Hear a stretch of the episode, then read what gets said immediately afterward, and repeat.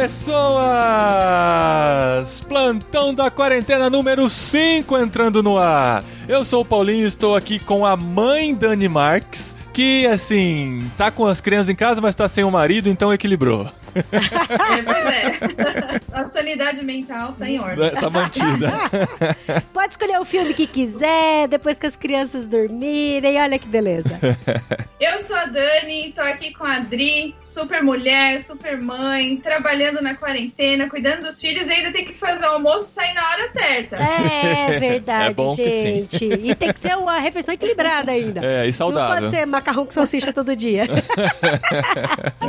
eu sou a Adriana e eu estou aqui com o André Costa, que tem um filho de cada idade. Olha que beleza, gente.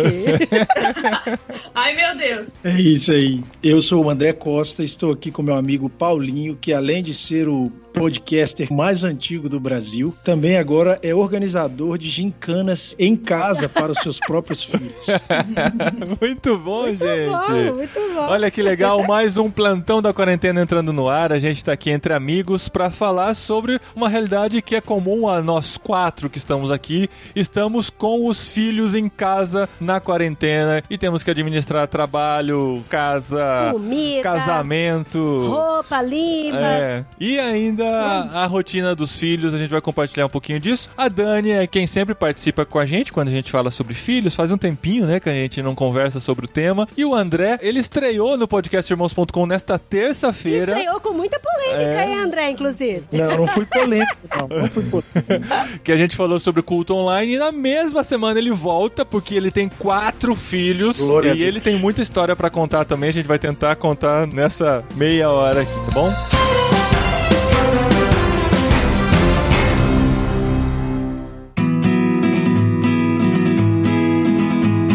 Vamos lá, André, você tem quatro filhos, quais as idades deles? Então, curiosamente, dois dos meus filhos fizeram aniversários na quarentena. Foi uma experiência muito interessante.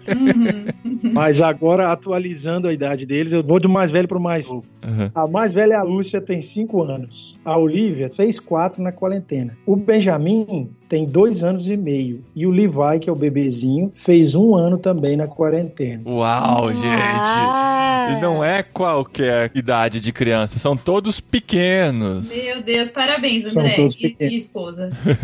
e a Dani tem dois em casa, um casal, né? Um pouco mais velhos. Qual a idade deles? A Raquel tem 13, né? Eu tenho o André também aqui, 10 anos. Engraçado, temos o André em cada casa nesse podcast. É, Exatamente. verdade. A gente também tem o André aqui com 9 anos e o Daniel com 7 anos. Então, assim, a gente tá em três faixas de idade diferentes aqui, né? A Dani com adolescente e pré-adolescente em casa, a gente com E- duas crianças, E só o que mais velhas. criança É. raiz, né? E o, e o André Com com, o André com a creche em casa. Então a gente vai conversar um pouquinho aqui sobre a nossa realidade. Entendendo que nós estamos numa fase de quarentena, esses podcasts servem também como um registro para as próximas gerações entenderem esse momento histórico que a gente está vivendo aqui, como se só a gente fizesse esse registro, mas pelo menos tem um no podcastirmãos.com também. Pois é. E nós estamos experimentando já há um mês a Um nossa mês, rotina. Um mês. Que é ligeiramente diferente de férias escolares, né? Porque assim, a gente já trabalha em casa, né? Eu e a Adri já trabalhamos em casa, basicamente. Temos compromissos fora, claro, participamos de eventos, participamos de reuniões, mas a base do nosso trabalho é na nossa própria casa, então a gente não sai para trabalhar. Então, durante as férias escolares, as crianças estão em casa junto com a gente, a gente trabalha, faz a rotina, mas também pensa um pouco mais no lazer das crianças, né? Então a gente sai, vai para parques, às vezes separa um tempo para ir para praia, para fazer uma viagem especial com eles e tal, para não ficar só na rotina dentro de casa. Só que acontece que agora durante a quarentena a gente não pode sair de casa por segurança, por segurança nossa saúde a saúde das outras pessoas, para nós não corrermos o risco de transmitirmos a doença para outras pessoas. Então a gente tem que descobrir como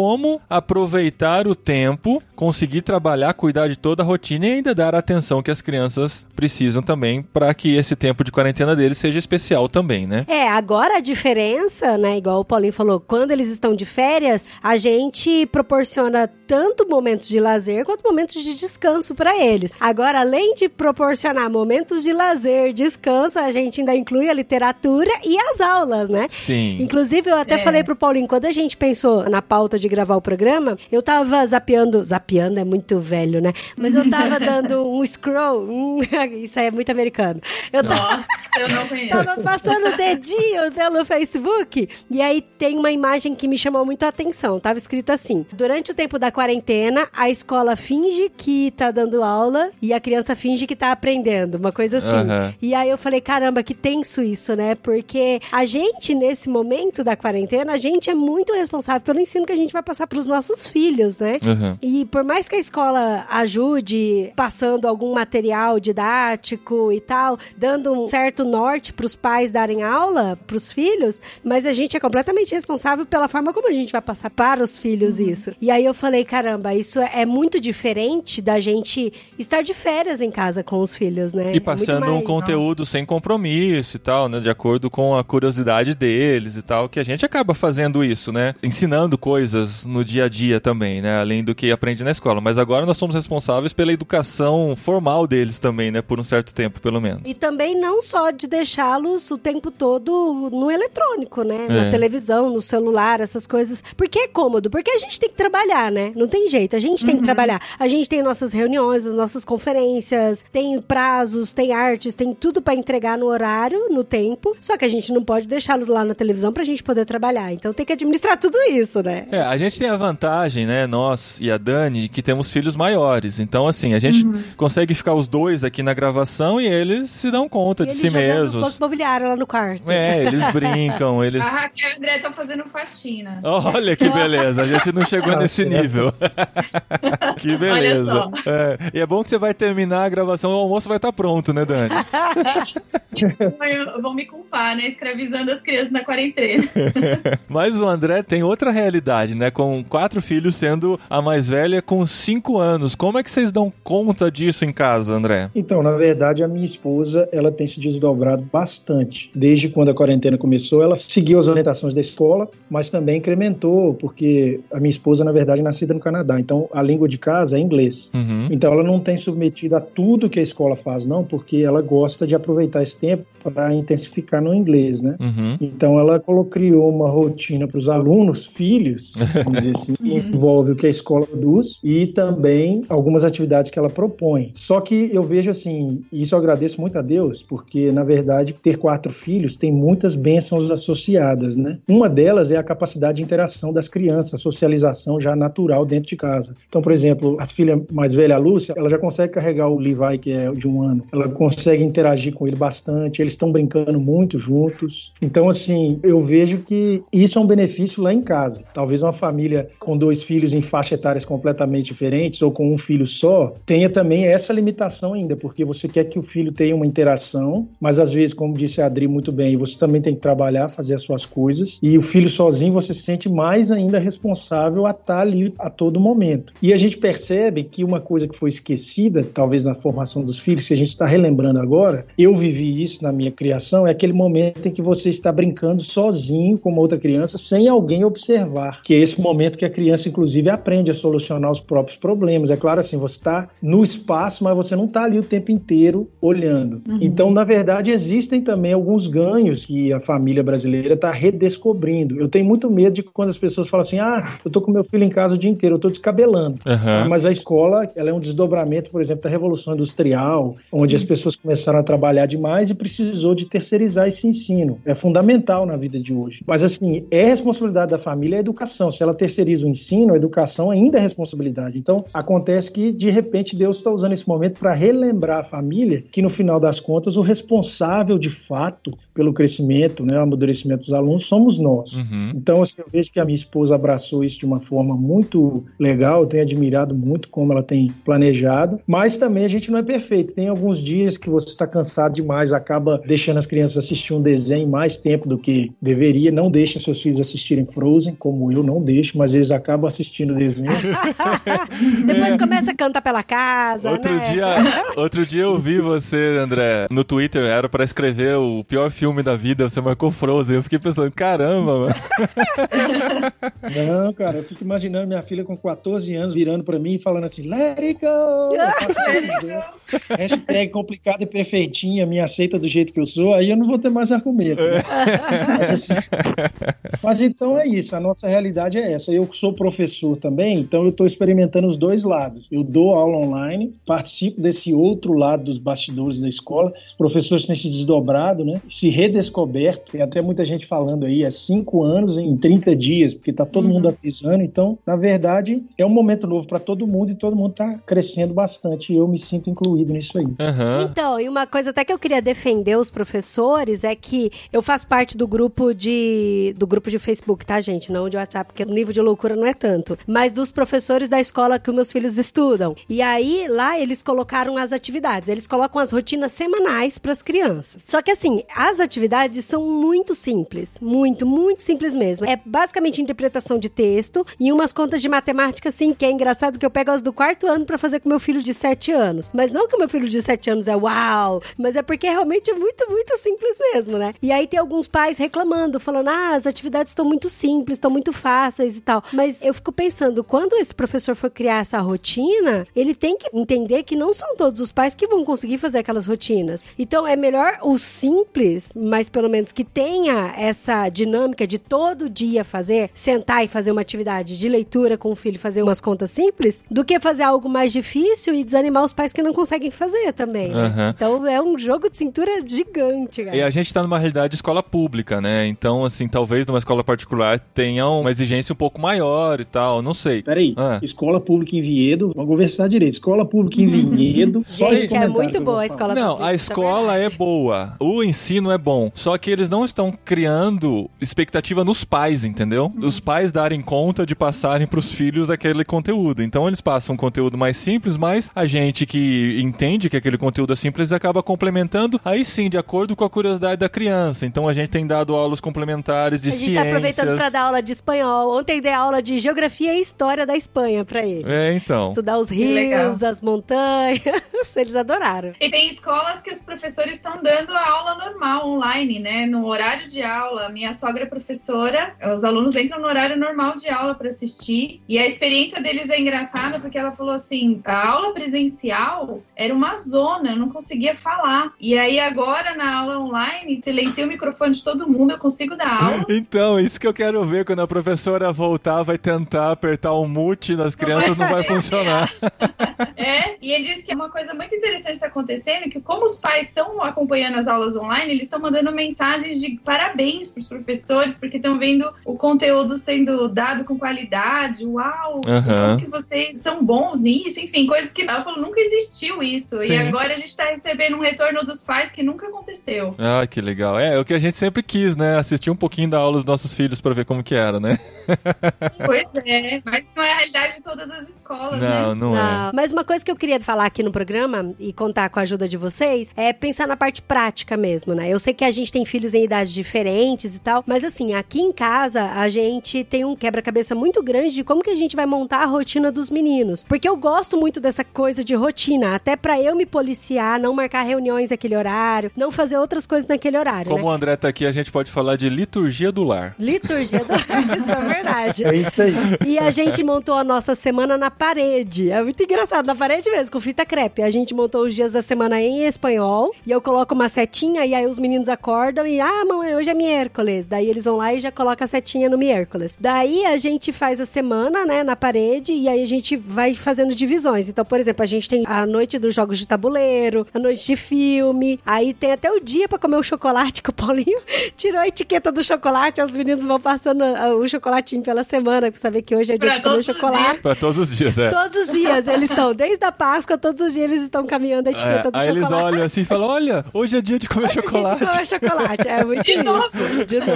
Maravilha. Porque assim, a gente também faz o devocional com eles, né? Então aí a nossa rotina, a gente acorda, toma café da manhã, faz o devocional. É, isso não tem a ver só com a quarentena, já É, é, a não- nossa não a prática ver. diária. Então, mas aí cada um ia trabalhar e a gente deixava eles assistirem um pouco de televisão. Daí agora, como eles não estão indo pra escola à tarde, então daí a gente já pulou a televisão pra parte da tarde. Daí de manhã eu dou aula pra eles. Daí depois que que termina a aula, daí eu vou fazer os afazeres domésticos, aí o Paulinho vai trabalhar, e aí à tarde a gente cuida da casa juntos e marca as nossas reuniões, aí é o tempo que eles vão brincar e assistir televisão. E aí, com o pôr do sol, a gente termina nossas atividades de trabalho e à noite a gente vai ficar com eles, vai fazer uma atividade junto com eles. E né? nesta semana estamos tendo uma programação especial que é assistir o VT dos Jogos do Brasil na Copa de 70.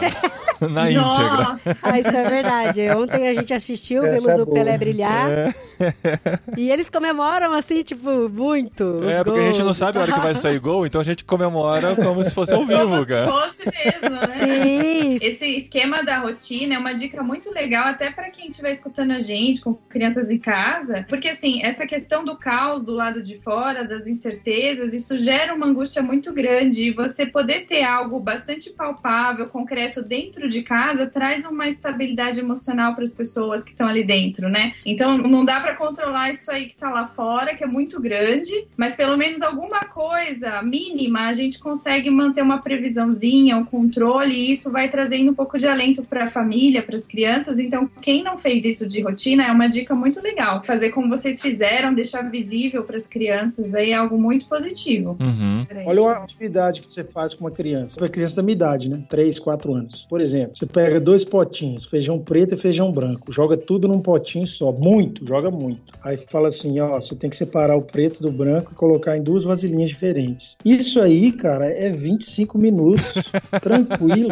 Muito bom. Muito bom. Entendeu? Então, assim, tem muita coisa que dá pra fazer com a criança do seu lado ali, entendeu? E elas ficam compenetradas. Eu acho também que às vezes a gente quer fazer uma coisa tão elaborada, igual a Adri falou, é simplicidade, né? Mas pra mim a dificuldade tá tendo, por exemplo, é com relação aos exercícios físicos. A gente é colocado de fazer gincana todo sábado em casa, mas eu acho que é muito pouco fazer exercício físico só de sábado, né? Então, E a gente tem limitação, acho que vocês também, mas a gente mora num apartamento, então a É. gente não tem um quintal, né? Apartamento também. É apartamento. Apartamento. Então, A gente tá subindo até o último andar e descendo as escadas É. para fazer atividade física. Na verdade, assim, a gente tem um loteamento bem tranquilo do lado de casa. Que, assim, dá pra caminhar bem e não tem casa, não tem nada, então o risco de contaminação é zero. Então, de vez em quando, a gente sai pra caminhar com eles aqui nesse loteamento. E ele é grande até, dá pra andar 40 minutos tranquilo. Eles voltam com as perninhas doendo de tanto que a gente anda. Isso a gente faz de vez em quando. Só que, assim, Aham. a gente precisa passar pelo hall, tem que descer escadas, tem que passar pela portaria. Então, assim, a gente fica com medinho ainda de uma certa contaminação nesse trecho, né? Então a gente toma todos os cuidados, sempre enfatiza bem, não coloca a mão em nada. Chegando em casa, a gente sempre tira o sapato na porta, já entra, vai direto pro banho, aqueles riscos, assim. Mas é, é o que a gente tem conseguido fazer, né? Na falta de qualquer outro tipo de atividade física que a gente consegue organizar por aqui. Tem esses aplicativos e o pessoal tem dado aula online também. Acompanhei algumas aulas, aula de zumba. Não sei se vocês viram aí, pilates. E aí você. Ai, não é tem uma ideia espaço pra fazer zumba no apartamento. Eu queria fazer. A gente. Nossa, mas eu fiz aqui na minha salinha. Teve um sábado que um cara que faz exercícios pra crianças. Ah, isso é legal no indicar Instagram, o canal dele. Robson Furlan é o Robson dele, Furlan. gente. Ele é um canal pequeno ainda, mas muito atencioso, assim. Só que daí ele faz as atividades e ele separa o espaço pra fazer e nós estamos em quatro, não cabe na sala, entendeu? Pros quatro fazerem. Então é só as crianças que Ah. conseguem fazer. Mas mesmo assim, foi Tem que divertido. É, foi divertido, Ele faz, ele faz umas atividades engraçadas, sabe? Tipo a dança do sorvete, aí tem a corrida do pirata, do tubarão. É, a criançada E é, gosta. nossa, eles gostam muito. E os meninos ficam suados, suado, É. suado mesmo. É muito legal. Lá em casa, como os meninos são da mesma idade, eles acabam brincando de pique-pega na sala, no quarto, até alguns momentos a gente tem que pedir pra parar, né, por causa de alguns riscos assim, mas foi muito engraçado porque a minha filha mais velha, a Lúcia, ela foi pra cama e tava custando pra dormir. Eu dou aula num seminário aqui regional, aí eu tinha que dar aula à noite e ela não tava conseguindo dormir de jeito nenhum, já ia começar a minha aula. Do nada ela falou assim: "Pai, eu acho que vou começar a dar uns pulos aqui pra eu cansar e dormir mais Ai, que rápido". fofa, gente. Aí eu falei com ela, Lúcia, não, você vai, na verdade, vai ficar mais difícil ainda de você dormir. Tentei explicar para ela de um jeito mais simples, né? Uhum. Mas assim, eu vejo que a questão de atividade física para criança é um pouco diferente, né? Porque a gente adulto, a gente gosta das coisas muito certinhas. Então, por exemplo, minha esposa, ela tira 10 minutos lá, pega um vídeo de atividades, de exercício, e ela começa a repetir. Os meninos ficam em volta, acabam tentando fazer lá do jeito deles, né? Muito engraçado. Uhum. Inclusive, um dia desse, eu vou até fazer um vídeo e postar no Instagram pro pessoal ver. Mas eu vejo assim, para criança, às vezes também é legal a gente criar um espaço dentro da casa e abrir mão daquele espaço e falar assim, ó, vai sujar, vai ficar feio, mas o momento é esse. É um momento que a criança às vezes vai carregar um baldinho com água, você já sabe que ali vai sujar. Uhum. Porque na verdade essa atividade física, pelo menos na idade dos meus filhos, não é muito assim, ah, ele tem que correr, ele tem que fazer. É mais assim, eu tenho que dar uma cambalhota, uhum. eu tenho que levantar e abaixar. Às vezes não precisa tanto de espaço, mas você realmente tem que desistir de alguma área da sua casa e consagrar ela à bagunça. Boa. Não, gente, e a grande vantagem é que assim, quando eu era criança, minha mãe fazia a gente manter a casa sempre arrumada porque você nunca sabia quando ia chegar alguém visitar a gente. Então assim, não podia deixar nada fora do lugar. Agora a gente sabe que ninguém vai visitar a gente, então é. dá pra deixar. Não, e é engraçado que eu mostrei o meu mural aqui, minha parede e tal, que a gente vai colando as coisas. Aí teve uma amiga minha que falou assim: Nossa, mas você vai colando esses papéis na parede? Desse jeito? Eu falei, ah, gente, mas o que que tem? Uhum. Porque assim, eu tenho versículos em espanhol, versículos em português, aí eu tenho a semana, eu faço atividade com eles, eles vão colando na parede, aí eu faço, agora é o mural da galeria de arte de vocês. Eles desenham, eu colo na parede também. Tipo, minha casa é uma bagunça. Assim, a parede tem um monte de coisa colada. Mas é um lugar confortável para eles e é o habitat deles agora 100% do tempo. Então eles têm que se sentir confortáveis também, né? Então, Dri, eu acho que você falando da rotina, uma dica bem bacana que acaba sendo deixada de lado é incluir o tempo de ócio na rotina das crianças. Uhum. Um tempo para elas não fazerem nada, que não tenha nada programado. Inclui aí no horário que o pai achar bacana, tempo de ócio. Assim, você vai criar o que fazer longe das telinhas, sem celular, sem TV, vai pensar em alguma coisa para fazer. Isso aí é um estímulo enorme para um exercício de criatividade, né? A criança buscar o que fazer, é tipo um trabalho de um cientista, assim, tem que descobrir algo novo, pesquisar materiais, meios de fazer e criar. E, e é um exercício muito uhum. especial, uhum. muito grande, que acaba sendo deixado de lado quando a gente preenche toda a rotina com atividades prontas. E se ela escolher ficar sentada no sofá por uma hora, tudo bem, não interfira, deixa isso porque é um movimento positivo aí pro exercício do desenvolvimento da criança. Uhum. Uma coisa que eu faço com os meninos e eles gostam muito, eles se sentem responsáveis, eu coloco eles para ajudar nas atividades da casa, sabe? Então eu falo, ah, peguem as roupas sujas que tá no banheiro e coloca dentro da máquina. Então eles pegam às vezes um shortinho e leva e põe dentro da máquina. É. Tipo de coisa que eles, ah, mamãe, que bom, ajudei você. Tirar sabe? a mesa, sabe? Coisas que crianças pequenas conseguem fazer também.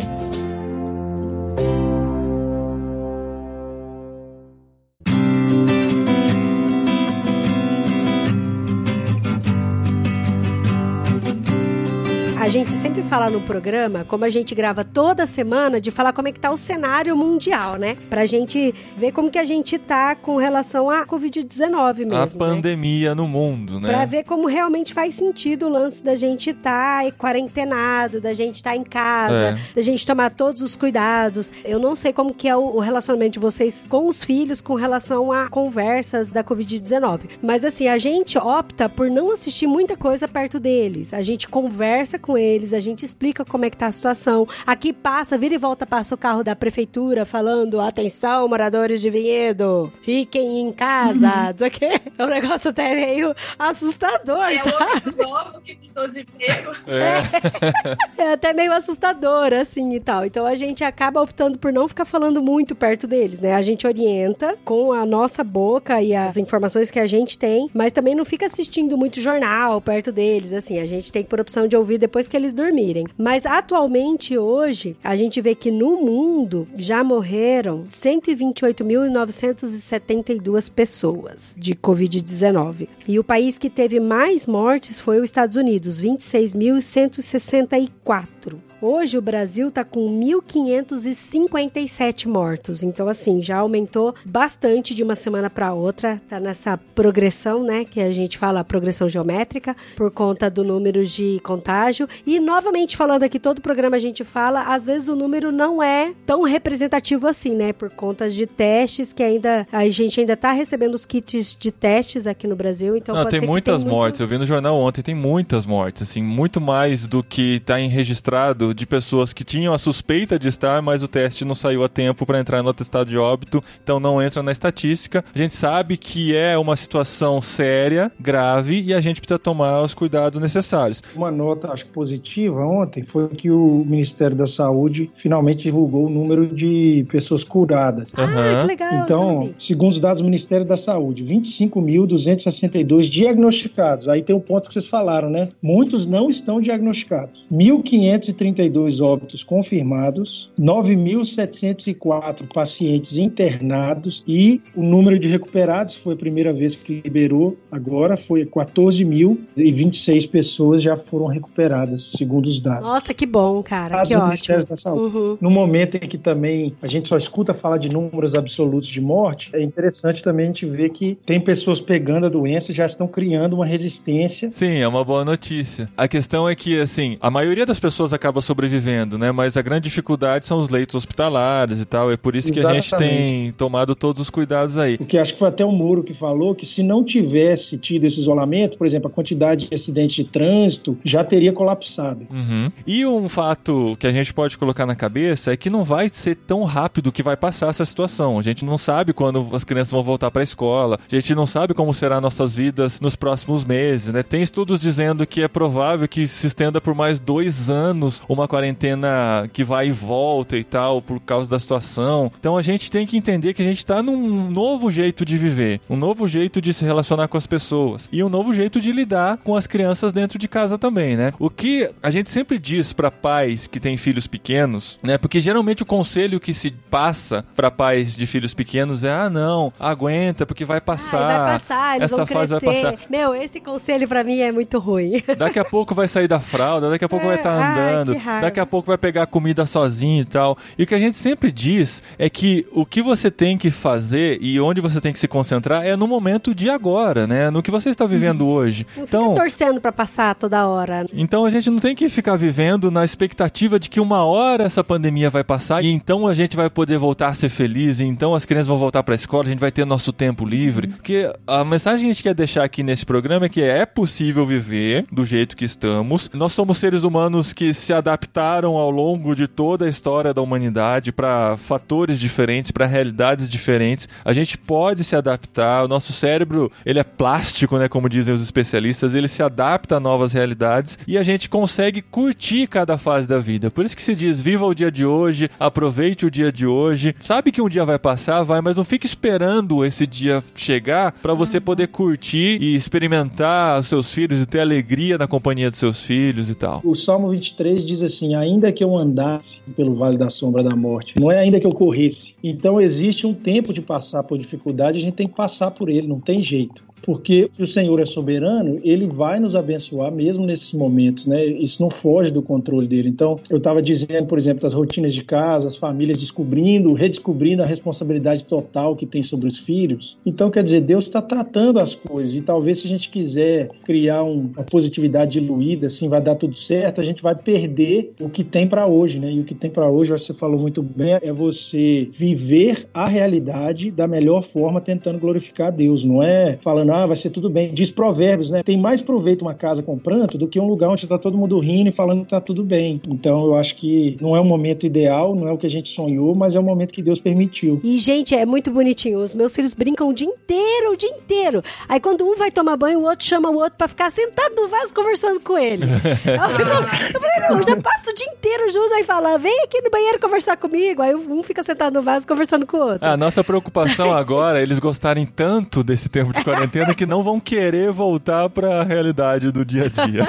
É, vai ser um novo tempo de aprendizado depois, né? Sim. De sair disso tudo aqui. Legal, gente. Muito bom. Gostosa demais a conversa com vocês. Mais um plantão da quarentena. Tem outras realidades que não foram contempladas aqui, como pessoas que têm um filho único dentro de casa, que não é a nossa realidade aqui. Pessoas que têm filhos maiores, adolescentes Aham. e tal. Mas sempre dá para incentivar a criança a brincar, né? Ou adolescente e tal. É. E tal. Tem muita coisa que dá para fazer. Tente evitar ao máximo o tempo deles no modo avião, né? Que, que a gente uhum. chama, que é o tempo que eles ficam em eletrônicos e tal. Incentive relacionamento, incentive boas leituras, outras formas de tá crescimento. cheia de atividade, né, amor? Sim. Nossa, a internet tá cheia. Tem como fazer slime, tem como fazer massinha de trigo. Tem como tem, aprender, tem cara, muitos tem vídeos interessantes. de tabuleiro. É, é, tem o manual do mundo, né, gente, no YouTube que a é gente é ama. Gente. Eu falo para as crianças, se eu tivesse a idade de vocês, eu assistiria pelo menos um vídeo por dia do manual do mundo, de tanta informação que tem lá. Então, assim, se for ficar tempo na eletrônica, aproveita para fazer algo construtivo, né? Ô Paulinho, você sabia que você é gêmeo de voz do Iberê? É. Já te falaram isso? Acho que já, acho que já mencionaram, mas assim, eu não consigo perceber, eu acho que é uma tonalidade um pouco diferente, mas... É, a gente sempre comenta. Agradeço pela menção, admiro pra caramba ele. Beleza, então, gente, esse foi o Plantão da Quarentena sobre filhos em casa. Semana que vem a gente volta com mais alguma coisa relacionada ao nosso tempo aqui, e eu espero que vocês estejam curtindo, enviem feedbacks, compartilhem, marquem a gente, que a gente Sim, quer saber qual é a repercussão em casa, aí. assim, né, que fala. É. Continue em casa, fique em casa para aqueles né, que podem ficar em casa e curtam o tempo que vocês têm com os filhos de vocês. Muito é bem. É precioso. Isso aí.